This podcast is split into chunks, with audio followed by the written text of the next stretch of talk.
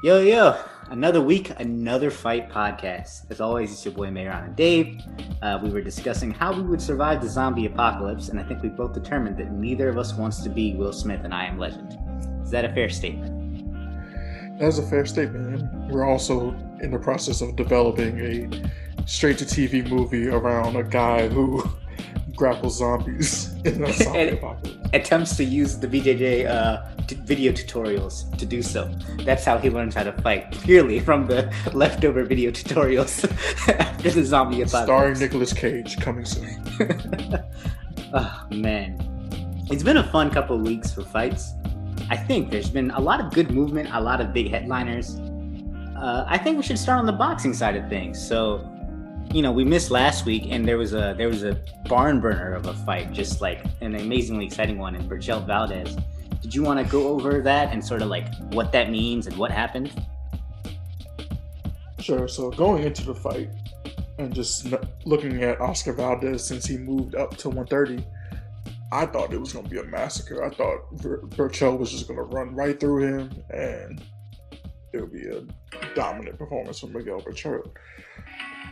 And it actually turned out to be the complete opposite. Oscar Valdez completely dominated Miguel Berchelt and scored probably an early front runner for knockout of the year. Yeah, and, and like, I'm still, go ahead. Still pretty shocked about it, to be honest. Yeah, and obviously also performance of like the year, like in terms of boxing, because like he did so well. You know what I'm saying? Like obviously you have other people like, you know, Bunny and other people who dominated more, but I was very, very impressed by that by that fight and that showing. I think the entire time, like not the entire time, but like he had him wobbled for most of the fight. You know yeah, what I'm saying? He hurt him bad in like either the third or the fourth round. Fourth round, yeah. And he was just never, he never recovered from that. Dude was on autopilot, and since then he was just taking hits. Yeah. And that knockout, like, he didn't even see it coming, man. It was it was bad. He he came into the punch. Yeah, he was in desperation mode, trying to do something. Came forward, swinging crazy, chin straight up in the air. And Oscar Valdez landed what I'm guessing I can now call the Eddie Reynoso signature left hook, because it seems like all of his fighters have it. And Trainer of the cold. Year, right? Yeah, very scary knockout. Yes, terrifying. We were very concerned when the dude wasn't getting up. We're very happy he got up, and thank God he's okay. Yeah, it wasn't like... Like, we've seen knockouts where guys get knocked out cold, but they're at least, like, somewhat responsive. Mm-hmm. And then they just take a while to get up. But, like, he was, like, flat on his back, like, not moving at all for a good two minutes. Yeah, so. It was a couple minutes. We were sitting there like, oh, my God, is he going to get up? And it was it was scary. That was one of the scarier moments. Like, do you think that fight should have been stopped earlier? Like, or is it just, like, that's just the game? It's I think that's just the game, right? I think as a ref, I might have stopped it when he got hurt in the first, when he got the standing eight, because he got saved by the ropes. Yeah. Because he got hit at the very end at the bell, and he was, like, really, really hurt. And I might have, I, as a ref, might have stopped it in the corner. But I can understand why that ref didn't. And he didn't, like, he was getting dominated for the rest of the fight, but it wasn't like he was, like, getting hurt every five minutes. Like, every right. time. Like, he got hurt in between that knockdown and the knockout, but it wasn't like he was getting, like... He was there. He was still there, yeah. You know? He was still, but he was still getting beat. He was still getting beat, for sure. Uh, yeah, it was, you know, it was scary, but it was exciting. So what happens now to both of them? Or I guess the winner really is more important. Uh, well, he called out Shakur Stevenson, which right. is interesting since he ducked him at one twenty-six. But, you know, eh, whatever. I think that's a good fight. Um, do you think he'll do it? Do I would still pick happen? Shakur to win. Yeah, I would too. Because I just think that the things that worked against Miguel Berchelt would not work against Shakur Stevenson. Shakur Stevenson's a better boxer, but like, do you think that would actually happen this fight, or is it just like them talking? Uh, it should, but you know, I don't know. We I didn't mention this in like our, our pre-pod, mm-hmm. but Top Rank's in a weird position right now. with the whole Teofimo Lopez negotiations. Let's talk about that, actually. Let's talk about that before we get to the rest of it. Because it's important. I think it leads up to... Exactly. Like, at least the next What's the next going topics. on with Bud, what's going on with everybody else. Yeah, but so explain this to me. There's Hold on, hold on. Before you start, explain the process of bidding, first of all, because I think a lot of people just don't know what the fuck that is. Okay, so purse bids and stuff like that only really occur when there's a mandatory. So... in this case, I believe it was the I B F uh, mandated that George Camposos be the challenger to Teofimo Lopez's I B F belt. So when that happens, basically the promoters are given thirty or so days to negotiate before it goes to purse bids. So it's basically like the promoters get first rights. So if they can negotiate a proper fee for both fighters, then the fight just goes on normally. Um, in this case, I think Teofimo Lopez wanted five million dollars mm-hmm. to fight, and I think Top Rank wanted to give him like one or two. It was a low, a low number. It was a low, but you know, it's a pandemic, and I think that um, it actually came out later that his manager's like, We were gonna we were gonna go for two five, because you know it's a pandemic and whatever. But um, they couldn't negotiate that price, so it went to purse bid. So in a purse bid, literally anybody that has money can and is a legitimate boxing promoter, or it might even be like a sports thing. But yeah, could the U F C sure come in and promoters. say, "Hey, I want to bid on this Teofimo Lopez fight"? I don't think so. I'm almost positive they have to be boxing. Boxing, only promotion. Okay. So, but any of them can... It leads into my next question about who won. I'm like, they're considered boxing only, but continue. Yeah. So, oh, what my co-host is alluding to is that Triller, who put on the Mike Tyson, Roy Jones Junior card, which was good, to be fair. The fights were terrible, but like the actual... The presentation was fine. The the, yeah. the show was good. So they over, they grossly overpaid, like six million dollars or so. Um, Top Rank was actually they bid the third most, which was like two six, and then I think Matchroom bid like three something. And so that those those numbers Triller, are split between the two fighters and the promoting companies and everything. Right. right? So every purse bid is uh, sixty-five thirty-five. sixty-five goes to the champion. And thirty-five goes to the challenger. So I think after like Top Rank gets their share, which is like seven hundred twenty-five thousand dollars or so, mm-hmm. they really would only have had to pay Teofimo Lopez like one hundred thousand dollars more than what he would be getting with Triller or something like that. Right, but they didn't. Yeah. And then, this is even crazier. There were emails released of like some collusion going on between Top Rank and Matchroom. Oh. Where Top Rank was telling Matchroom to like not bid or, yeah, crazy shit. There's some interesting shit going on here. Like, but the reason why I bring this up, and the reason why Shakur Stevenson, is because this isn't the first time Top Rank has had some interesting relations with their fighters. You know, we talked about the Terrence Crawford thing back in December. So it's like, it's really not looking good for Top Rank in regards to like whether a boxer wants to be promoted by them. So I have a question. What does, by Top Rank, by not winning this purse, does it just make them positionally weaker to be like, we can't promote you in the way we want to? Because they're still getting paid because they are the promoter com- promotion company for Teofimo Lopez. Like you're saying, they're still getting seven hundred thousand out of this. So in theory, it's actually, it's not good for Top Rank in terms of optics, but in terms of financially, it's great for them. They don't have to pay. They made yeah. money on this fight, technically. That's kind of what I'm saying, right? They don't have to pay for right? promotion. They don't have to do anything. Triller's doing all of it. Triller's paying Teofimo Lopez. Triller's paying them. And yes. Triller's paying his opponent. So this is only bad in the long term, right? Because in the long term, they will lose leverage, saying like, "Hey, we're not, we're not even having." People, boxers will say, "You're not even hosting fights anymore. Why would I sign with you?" It's also bad for E S P N because they're the biggest losers because they lose out on an undisputed lightweight champion fighting on their platform. Mm.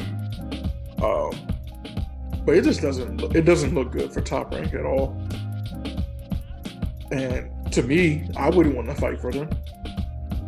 Right, because how much are they? How much can you get by fighting with them versus being independent or going to somewhere else?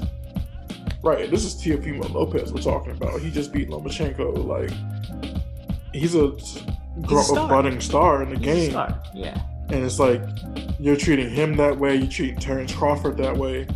Like, why would like anyone want fight to stick around? Gotcha. So okay. it's it's gonna be interesting to see how that plays out. Huh. So I have so many questions about this, but I guess we could save it for another episode that's more business-oriented as opposed to this one. But for now, that is relevant because it does matter for the Shakur Stevenson fight, obviously, because he is promoted by Top Rank. It matters, like, going forward for, obviously, the Teofimo Lopez fight, which is, should be incredibly entertaining. Um, I do wonder if it has anything to do, and tell me if I'm jumping the gun here, about this whole, like, Canelo fight last night, who, you know, was fighting on D A Z N as an independent agent. Like, I'm not sure if that, this kind of, like, Triller, like, bidding on this affects that kind of promotion as well, right? I don't know if there's a, a, a world in which Canelo fights on Triller next, where he sees all this money being thrown around there. That money ain't Canelo money. Mm, it's not enough. It's just like, not enough. Like, point blank, it's not. Gotcha. I don't know. Maybe they do have money to pay Canelo. But probably and I'm not. Sure that if they did, he would most definitely do it. But I just don't. We haven't seen it yet. I think he gave they gave Mike like ten, Roy mm-hmm. and Mike like ten or something like that, which is fine. But Canelo is like a thirty billion dollar fighter. Got it. Got so it. Okay. I do think with the Top Rank thing, it's going to. It might lead into more fighters doing like what P B C does, where they're not really, they're like a network, and fighters just sign like one fight promotional deals with their promoter, like T G B, mm-hmm. stuff like that. Or fighters just becoming completely independent and fighting wherever, whoever gives them the most money. So to that point, we have a newly pro fighter that we wanted to talk about, Keyshawn Davis. He is going to be promoted by Matchroom, correctly? I assume so. Because of the whole situation. Why don't you talk a little bit about who he is, because I know you wanted to hit on it. Right, so uh, Keyshawn Davis was an amateur standout from America, well, the United States of America. Um, he's from Virginia, so D M V guy. Um, and he was probably, I know some circles called him the best U S prospect since Andre Ward, which wow. is high praise. Yeah.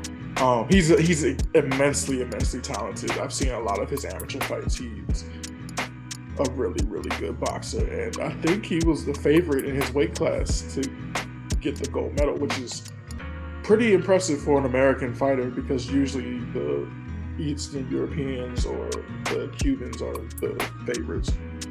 But, you know, Keyshawn was a very, very talented fighter.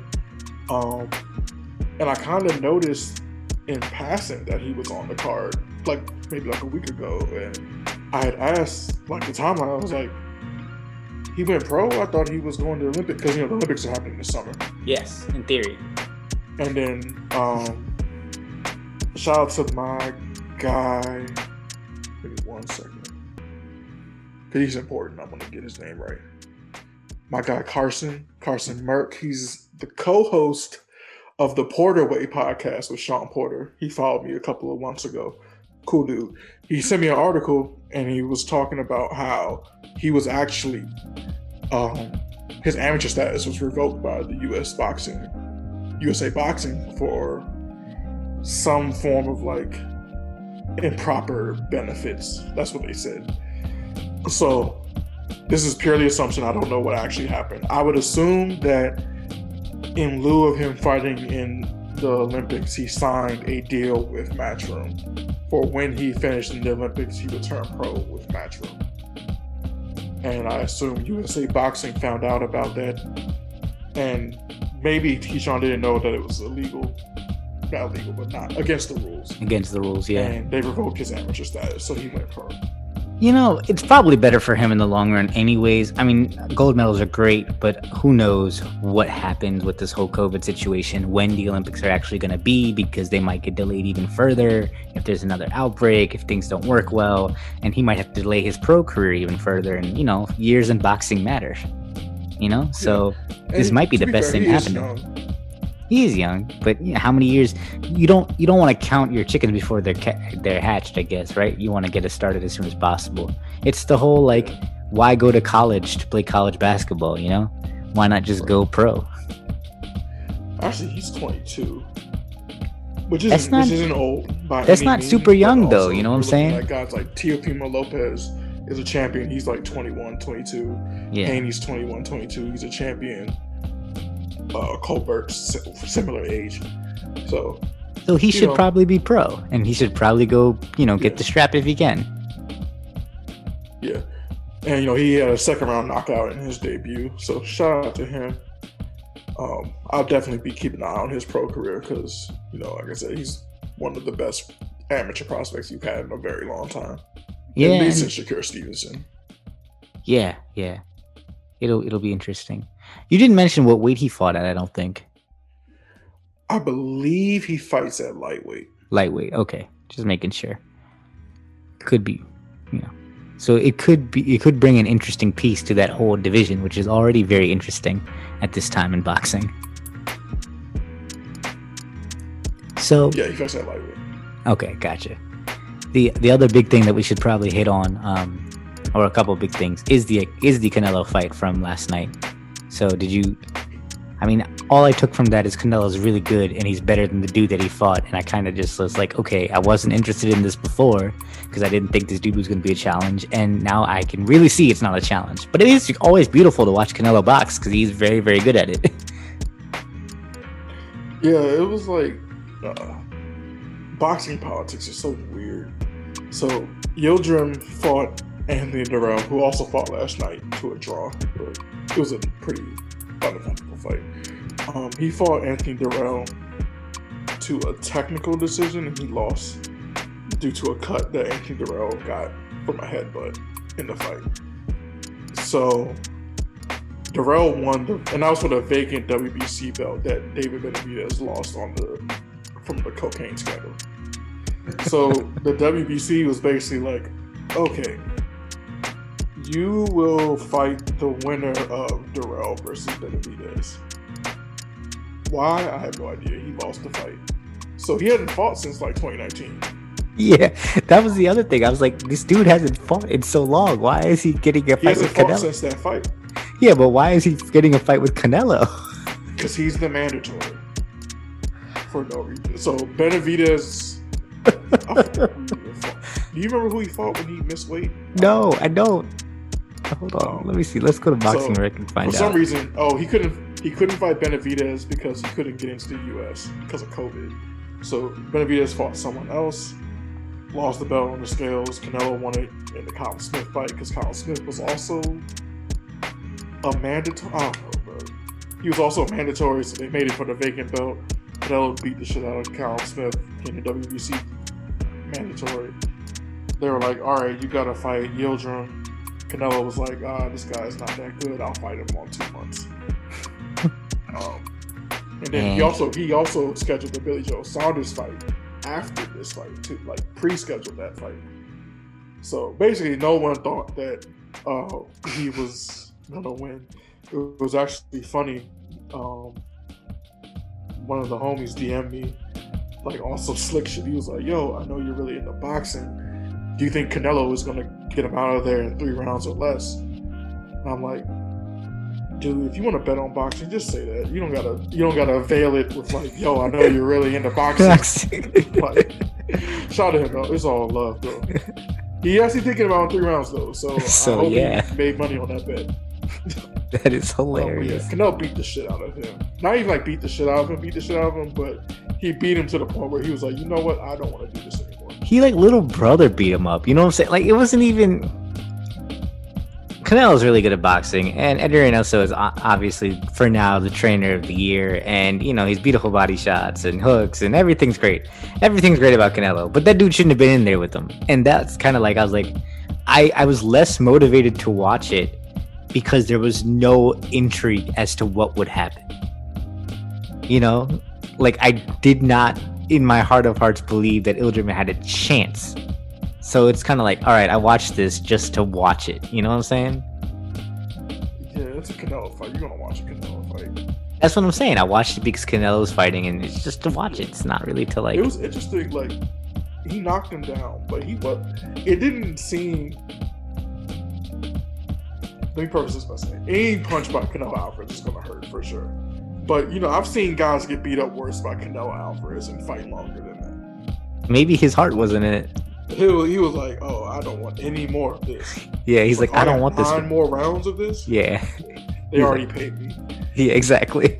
He's like, "I came, I got my money, I got my Canelo fight. A bunch of people saw him." He had his chance.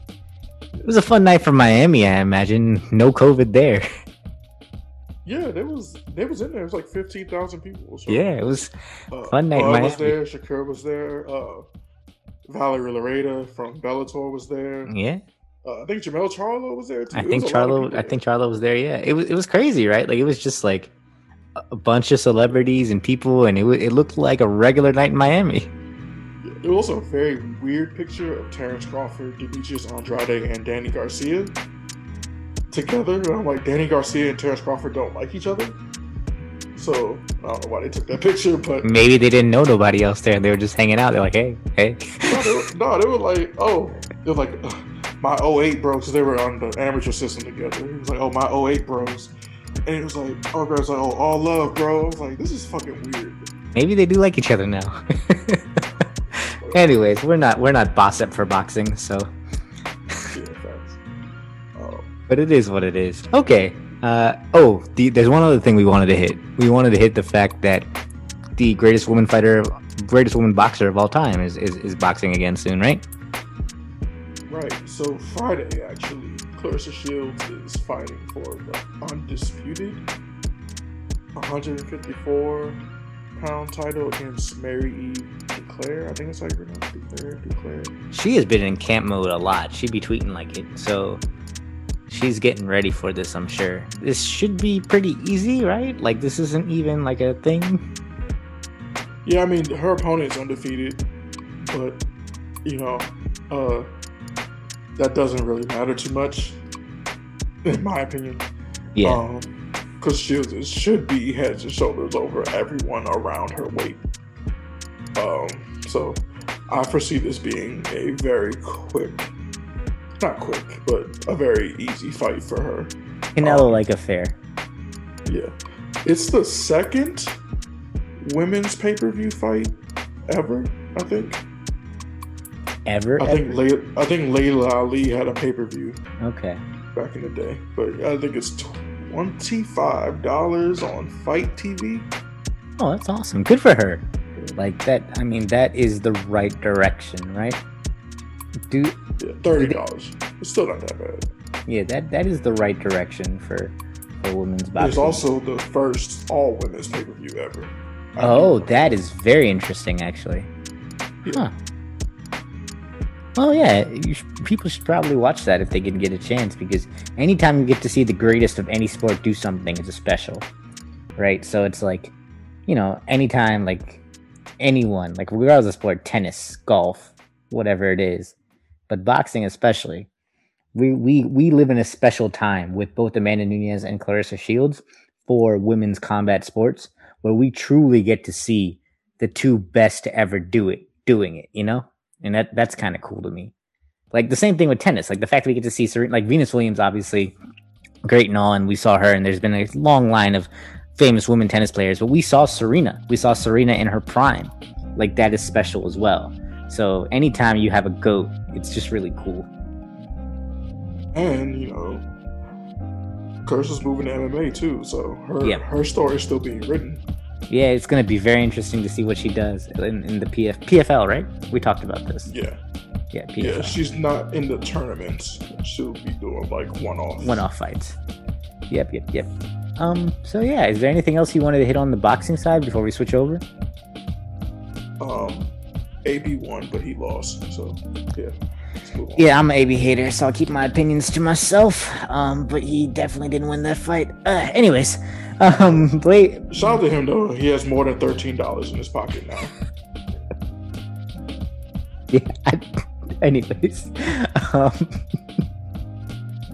Blaydes and Lewis last week was a was a was a really fun fight. Um, man, Derrick Lewis is something else. Every time they think he can't win, he wins, and he's just getting better every fight, and it's really interesting to see him get better every fight, and all the credit to him. And it looks like, you know, depending on who wins and what happens with Jon Jones, so depending if Ngannou or Stipe wins their match and whoever whoever Jon Jones fights out of the two of them, that Lewis might be next in line. So that's kind of interesting.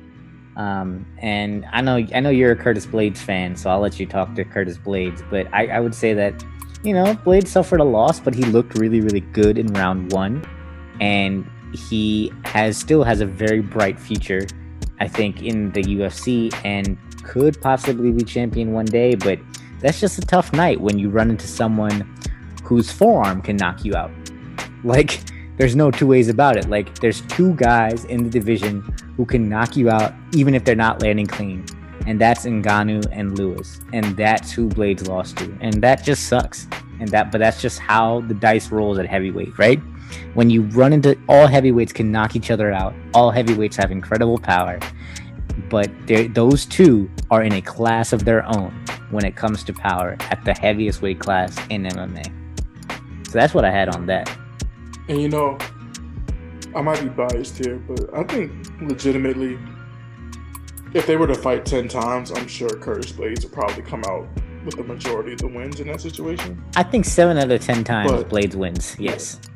But I think the big thing with Curtis Blaydes is that he doesn't quite trust his striking enough. I think. I think he has... I think he has better striking than he thinks he has. And I think his goal with his striking is to always set up the takedowns. Even when he's having success on the feet, you can kind of tell he's literally looking to set up takedowns with his striking. And I think if he can, like, evolve his game to where people won't be able to predict, like, okay, you know, I know the, the blast double is coming. So, you know, I just have to sit and wait until he goes for it. You know, I think he would be better, and I think a good... I'm, I'm always suggesting camps for people to switch to. But if he was thinking about switching camps, I think A K A would probably be the best camp for him, because those are the styles of fighters that they have there. Right. They have a lot of wrestling-heavy people who need to learn, or who have learned, to strike at a competent level, to set up their wrestling, and to mask it when needed. Now, I will say this about Blaydes, though. The one thing is, like, yes, you're right. Maybe he's not necessarily confident in his striking, and he's more confident in his his his double legs and everything. And that's obviously all true. He was winning that fight, right? He, he could have kept winning that fight had he been just just had he used just a threat of the takedown, right? Like, he didn't have to do it. He wanted to do it because that's where he's comfortable. Um, and that's kind of alluding to what you said, where maybe he's not as confident in his striking. Uh, maybe, maybe not. But I think the big thing is, like, learning to be comfortable where you're not comfortable, where it's a situation where you can be striking the entire time and just fake the takedown over and over and over again just to keep Lewis where he's at. But to Lewis's credit, you know, even though he was losing that fight, he knew what to look for and he knew how to time it right. And I don't think... I don't think a lot of other people in the heavyweight division would have done that as well as he did. Like, I, one thing I want to do is I want to give credit to Derrick Lewis for his improved timing, for his, you know, improved gas tank. He has made a lot of the changes necessary to get better at what he's already good at and to accentuate his power. He has built up a game around accentuating his power and placing his power in the right place. And that's going to take you really, really far when you have his kind of power. So, like, I think Blaydes, like, yes, he lost to Lewis, and maybe if he tunes it up a little, he would have won that fight a little more easily. But I think Blaydes would have, in that current iteration of who Blaydes is now, could have beaten most of the heavyweights. You know what I'm saying? It's just Lewis is getting better. He's actually an elite heavyweight now, whether we like it or not, you know? No, I'm, I, I like Derrick Lewis a lot. I think yeah. he's, one, absolutely hilarious. Yes. And two, you know, he is interesting because he's kind of almost like Deontay Wilder in a sense, where he's like Very breaking much all so. the rules of the sport. Very much so. But he's still finding tremendous success. So I'm going to ask you a weird question. Snappy and I were discussing whether or not Derrick Lewis's nickname is racist. Do you find Did it to pick, be? If he picked it, if he, he picked he, it, he picked racist. it. He picked it. Snappy still thinks it's racist. He picked it. Okay, I mean that's perfectly. That's my opinion as well, right? But I, I think a lot of, a lot of people. Now, if there were, if he was out in the. in the street being Kimbo Slice before someone brought him to an M M A gym and someone called him the Black Beast and he adopted it, that might be a little bit questionable. But My if he was just like, oh, what's your, what's your M M A nickname? He was like, oh, I'm going to be the Black Beast. Yeah. I think he picked it. Is it how is the story a, goes. I will say this. Go ahead. Sometimes, and I'm not, I'm really not trying to make this like a race thing because I know I know the fan base that M M A has, and they, they, they get a little sensitive when it comes to race. But it's a little weird hearing Michael Buffer just scream the Black Beast. It is. It is, which I think Snappy's problem was. And I, I was just curious as to your opinion on it, because it's definitely, it definitely can be put people in uncomfortable situations, but if someone wants to be called something, you got to call them that, right? Yeah. But it's interesting that we're talking about Derrick Lewis and his game. Because I think last night mm. we saw someone attempt the same thing and not be as successful with the Cyril Gane and Jairzinho Rozenstruik. Very much so. In continuation of the heavyweight extravaganza we're having this month, so U F C is really showing a lot of love to the heavyweights. Last night was Cyril Gane versus Jairzinho Rozenstruik, and it was it was a pretty great fight for Gane. I have to say, it was a pretty fa- great fight for Cyril Gane.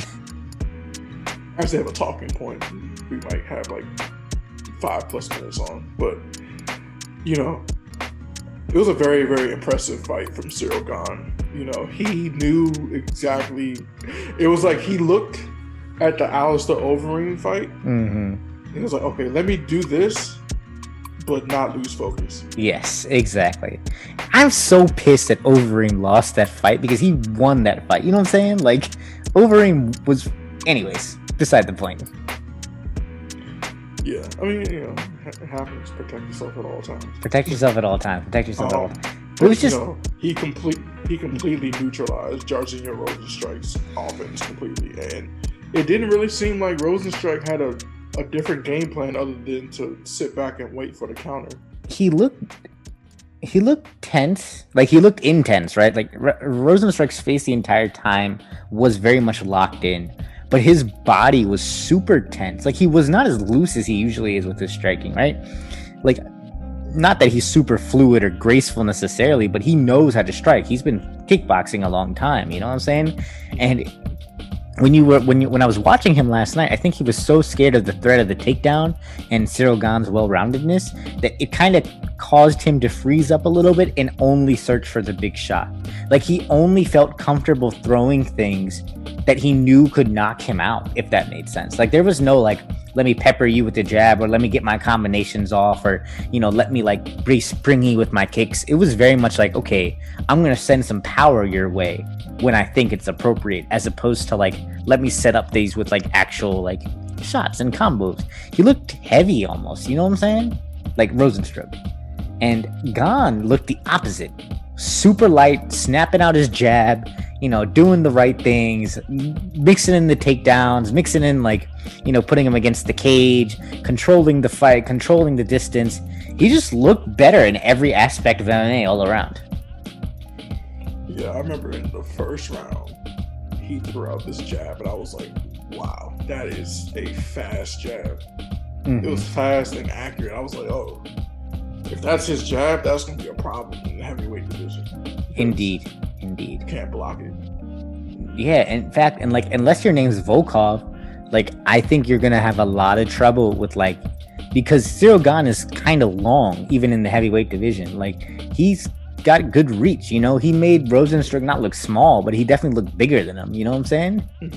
So it's going to be a real problem, like you're saying. You know what else I noticed is that Cyril Gane, like, looks really healthy at heavyweight. Like, you know what I'm saying? Like, he looks in, sh- like, most heavyweights, like, obviously they're all elite athletes and, like, you know, they're all strong and big and everything. But the way he moves and the way he carries himself, like, it looks very, very natural. Like, he just woke up that day and is like, all right, cool, I'm going to go play outside. You know what I'm saying? Yeah, it's a little different. He might he might be the best pure athlete in the division, honestly. Interesting. Just because he just looks, he looks and is fast. Like, he's very fast. He's very light on his feet. Mm-hmm. Yeah, and, that's know, what I'm. That was a little bit of a different game than we saw before because he's been getting guys out of there, so we haven't really seen his long game. And it's like, oh, he has really good stand-up. He's really fast. He's really light on his feet. He can, he can keep you at the end of his jab. And his like, gas tank doesn't seem to be an issue. Like.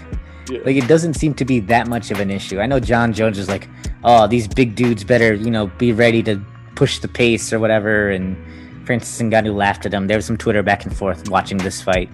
But, like, I don't think he looked slow. And so I was a little confused as to why, like, you know, Jon Jones says that. But, you know, he says a lot of things. Yeah, I think what he was getting at was that Gane set the pace for the fight. It was a very slow pace fight. It was he was fast, but he definitely had it like in like sort of like a metronome kind of. No, for sure. I see what you're saying. And rhythm wise, Gane is insinuating that if they were to fight, he would push the pace more, which is weird because he doesn't do that like that. Not anymore. Yeah, not all. anymore. Yeah, it's been a couple years, so, and yeah, pushing so. the pace against heavyweights is super dangerous because yeah. if you get clipped, I, yeah. I think Gane might. It's like I think he's gonna be a champion at one day. I, think, you know, I agree. I think he, his skill set is just super diverse for the division. And, and he is interesting. Kind of leads me into go ahead. What my talking point was. People were saying that the fight was boring. Really? Yeah, a lot. Of Dana. Well, Dana always. Dana says any fight that doesn't end in a knockout is boring. But uh. a lot of people. A lot of writers said it was boring, like, and I enjoyed it. Interesting, because we like technical fighting. That's true. We like everything. We do. We do like I everything. Think you and I specifically, we, we enjoy technical fighting, especially from dudes that big. You don't expect that yeah. shit, right? So I think, but it's interesting because I saw some maybe like a year ago. I read an article where people were talking about how like. The finishes in M M A have like trended down. Mm-hmm. Quite a number of finishes have trended down. And he was saying that he thinks it's because fighters are getting more technical. So it's like they don't have to, you know, in the in the two thousands they're, you know, brawling basically. Yeah. Win by but any now means. Guys are like, oh, I can keep guys at the end of my jab or my front kick, or you know, I can manage the distance to where I'm not doing a lot. Yeah. Of like dangerous stuff, or I can grapple you to death, so I can keep the fight on the ground where I'm not doing damage and you can't and you can't escape, so I win. Right. So my question to you is, do you think that's true? Yeah, I think it's totally true. I think the game is evolving and getting better, but I think while finishes might be trending downward, I think that the fights aren't necessarily getting less exciting. I think there's still plenty of, you know, brawls out there, and I think there's still plenty of points where things have to happen, but it's kind of like boxing in that sense, right? Like, it's not easy to knock a boxer out, you know, in the same way that eventually it's going to be really hard to, like, finish someone in M M A.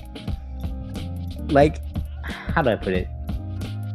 If you if you, if you take the boxing analogy further, like, boxing's been around, what, two hundred years? three hundred years? Something, something, something ridiculous. It's been around a long time. That's like an official, like... Yes, Queen's Board rules were established then. It's been yeah, sure. like one hundred fifty years. Long time, really long time, right? And now what you've seen is it's developed into this beautiful technical art, right? And where you have like very specific skill sets that work very, very well and very highly specialized styles that work on very specialized types of bodies. And it creates these, you know, these monsters like who are just amazing at like hitting and not getting hit, right? And eventually, M M A is going to have their version of that. It's never going to be the same, right? Because there's a lot more variables in M M A. But eventually, you're going to have a version of M M A in which it's really, really hard to finish the other person depending on the stylistic matchup. So I agree with what you said and what the article says to a certain extent, that the finishes will trend down. It'll continue to be less and less fireworksy. But I, where I disagree is that, or I'm not saying that you're necessarily saying this either, but where I disagree with what, what that implies is that I don't think this makes it any less exciting.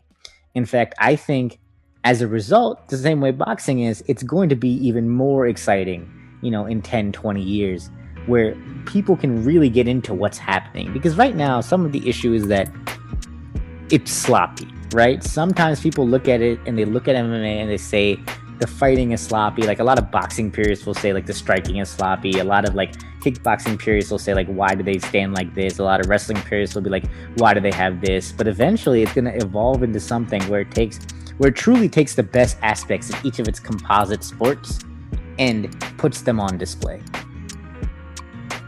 Right, but I think what people are finding issue in is that M M A has always been sold as like guts and glory, the anti-boxing. Yeah, that's in the true. Sense of like, oh, guys get put to sleep here. Oh, you can go, you can tune in on Spike T V and see someone get choked out, and then you got the Just Bleed guy. You know, all you know, all that shit, right? Right. Here's here's the thing, so, though, right? Do you think? But do you think that it'll lose fans if it becomes more technical? I don't think so. Like, I don't know. Because of, here's why I don't think that's the case, right? Here's my fundamental difference between M M A and boxing, and it, it's different than most people's fundamental differences. The fundamental difference is when I tune into an M M A fight, I don't know who's going to win. Last night, I knew who was going to win. I knew Canelo was going to win. There was no way. Like, there, there's, yes, there's everyone has a puncher's chance, so, you know, yada, yada, yada. Maybe Canelo slips on the canvas and falls into the guy's punch, and he, you know, goes to sleep. But I knew who was going to win. Because of the business model in M M A currently, you don't know who's going to win. And that creates a level of drama and a level of tension that even if the fight isn't necessarily like instantaneous K Os and super like devastating, like, you know, like, I don't know, knees to the face, like Masvidal style, because you don't know who's going to win and because you have that level of tension and drama in the air and suspense, and because the best always have to fight the best, I think overall you're going to tend towards a entertaining product. You know what I'm saying? I agree. Mm-hmm. But I just see the way people react to certain fights and the way they talk about certain fighters like Kamaru Usman. Yeah, I don't understand that at all. I think that's weird because Kamaru Usman's fight against Colby Covington was super entertaining. You know what I'm saying? Kamaru Usman's fight against Gilbert Burns was entertaining. It, neither of those were boring. Like, yes, he had a knock against him in Jorge Masvidal. That was a boring fight. Whatever. And speaking of which, apparently this just got tweeted out. Uh, there's Jorge Masvidal confirms Kamaru Usman U F C title, target for September. Wants future big paydays in boxing via b j pen dot com. Well, be, uh, that's yeah. not like a super credible source. It's not a super credible source. Let's see if Ariel's confirmed it yet, or if anyone else has confirmed it. Jorge Masvidal. No. Uh, Some, I, I I can't pronounce the guy's name. Sandu, you know, the I think he's a the Indian guy that covers M M A for B T Sport.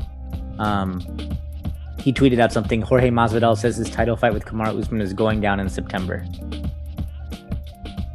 So this might be a thing.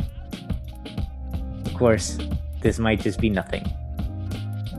But yeah. Anyways, the point is, I don't think Kamaru Usman's a boring fighter. But I get what you're saying.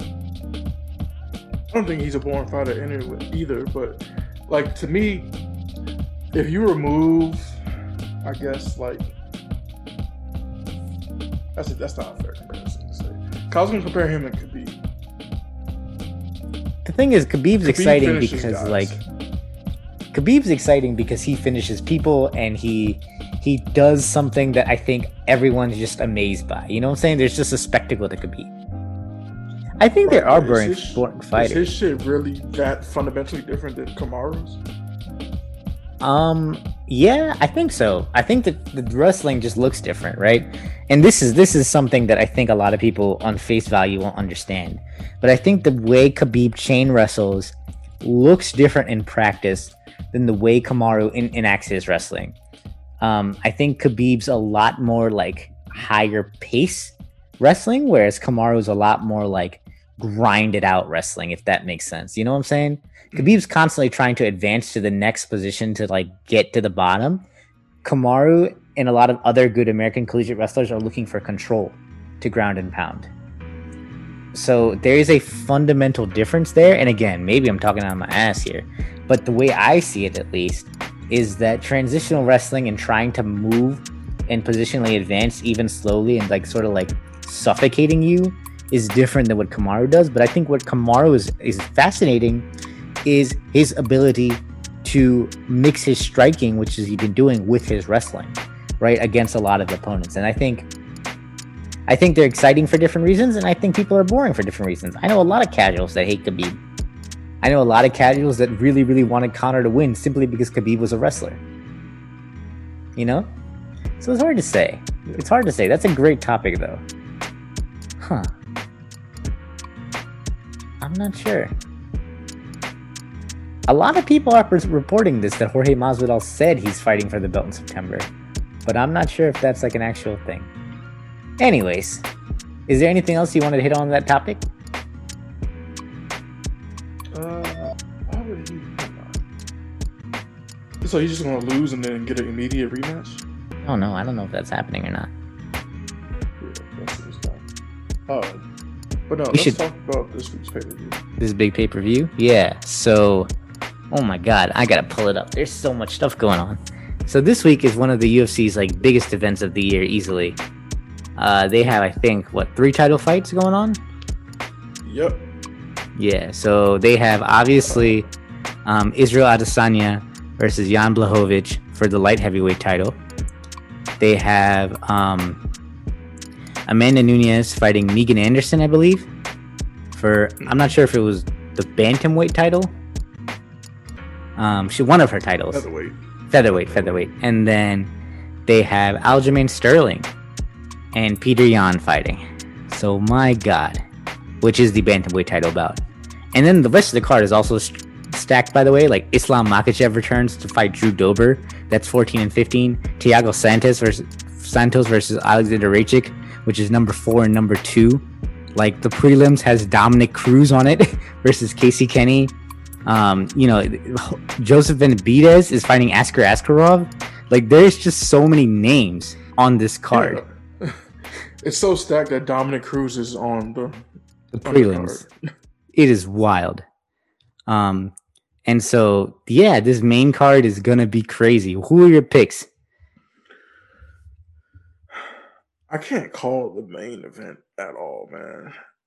It's hard, hard. to say, right? Because it's like, I've always been, when it comes to combat sports, mostly boxing, but I, I've kind of adopted it the same way to mixed martial arts. I always tend to favor speed over power. So in that case, you're taking Izzy because you think Izzy's faster than Yan. I think I'm just I'm literally just going by the fights that I've seen of Jan Błachowicz, which is a fair amount. He's he's a very talented striker and a and very he's powerful. Very powerful. Striker. Yeah. But he has that kind of, like, plant your foot in the ground power. Like, he generates a lot of, like, flat-footed, like, power. Yep. And I don't know if that is going to be effective against Izzy. But it's also, I'm also, like, Izzy is not exactly, like, the biggest guy in the world. Like, I know I've heard people say that he's much, he looks a lot bigger in person. Yeah. But, you know, so I don't know. I, and my main thing about guys moving up in weight, especially from light heavyweight, not from middleweight to light heavyweight, because that's a big jump. Like, twenty pounds? What is he? twenty-five? twenty. No, one eighty-five to two hundred would be fifteen. So twenty pounds, yeah. Yeah. it's like, what do fast guys look with twenty extra pounds on them? And maybe he doesn't. And also, to be fair, maybe he doesn't come in at two oh five. Right. Maybe he comes in under. So my my my reading of the situation is Izzy has won in kickboxing at heavyweight. And, you know, Jan is not necessarily a heavy res- wrestling heavy guy. He's more of a kickboxer. So maybe Izzy wins because Izzy's the better pure kickboxer.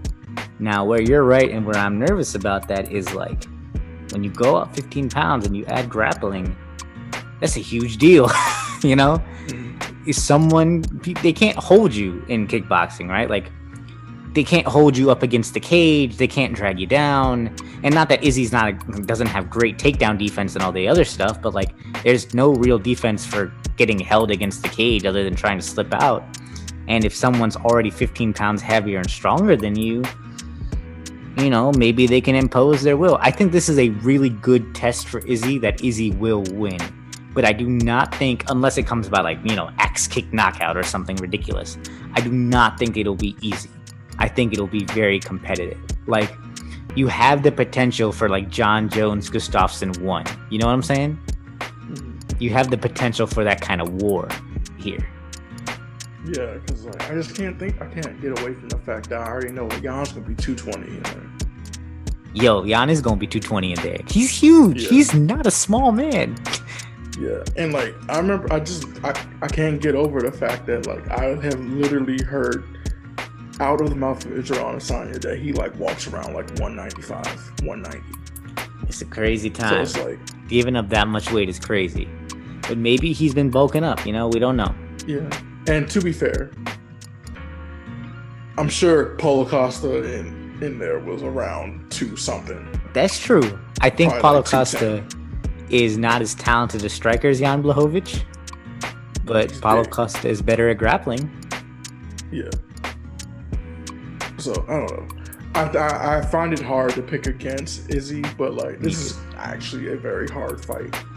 But I also can't escape the fact that him and City Kickboxing are very strategic in how they move. Indeed. And I do not think that he would have taken this fight if he didn't have a solid plan to win. Exactly. So the next fight, the next champ fight on the card, I mean, I'm taking Amanda Nunes, even though Megan Anderson's good and long. I just don't think it's anything Amanda hasn't seen before, unless Amanda's not as focused now because, you know, of her child, or Megan just is just so long that Amanda can't get to her. I am just taking the GOAT, you know? Yeah, I'm not picking against Amanda Nunes ever, so. Yeah. And then the next fight is also a toss-up in a lot of ways. Aljamain Sterling versus Petr Yan. Who you got? My Aljo stand, so I'm going with Aljo. Yeah, man. I don't.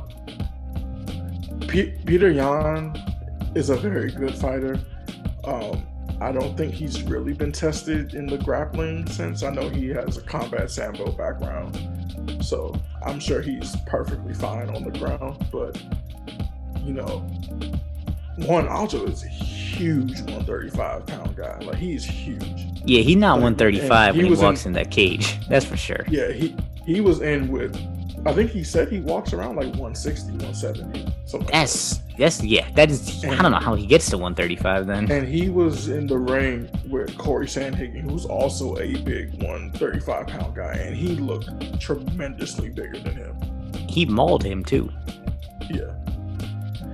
Um, I don't think it would be that easy against Jan. I don't think so either. Um, but but Jan I, is smaller than both of them. Like, yeah. He might be stronger, but he's smaller than both of them. He is. I just can't see if Aljo gets his hands on Jan, if how Jan gets out of that situation. That's that's what I agree too. I think it's going to be a game of distance management for Petr Yan. I'm also taking Aljo to win because I want Aljo to win.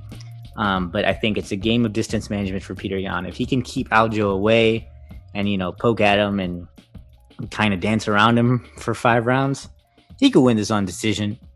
But I think if he can't do that, Aljo's going to take him down, maul him, and that's going to be that, you know?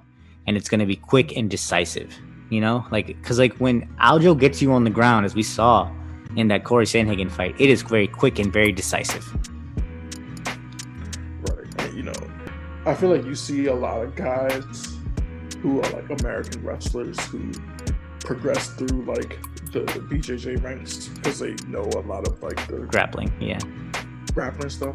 He looks like he's a real like like he knows what he's doing. Like, he's under Matt Serra and Longo, so yeah, they, I mean, they know yeah. what they're doing. Yeah, yeah, but like I just want to make a point of that because it's a little for people who don't know, it's a little bit different right. for him, at least to me, perspective wise, mm-hmm. of his like grappling versus like other guys who are dominant wrestlers. You're right. It's it's different for him versus Justin Gaethje. It's very different. Yeah.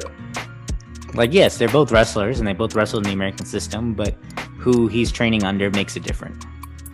Right. But yeah. All right. I think we should probably stop there because it's a pretty long episode and we covered a lot of ground. We covered the main title fight. So this upcoming pay-per-view card is going to be super exciting. Uh, maybe we'll talk about it more next. Is it next week or is it two weeks from now? It's next week, right?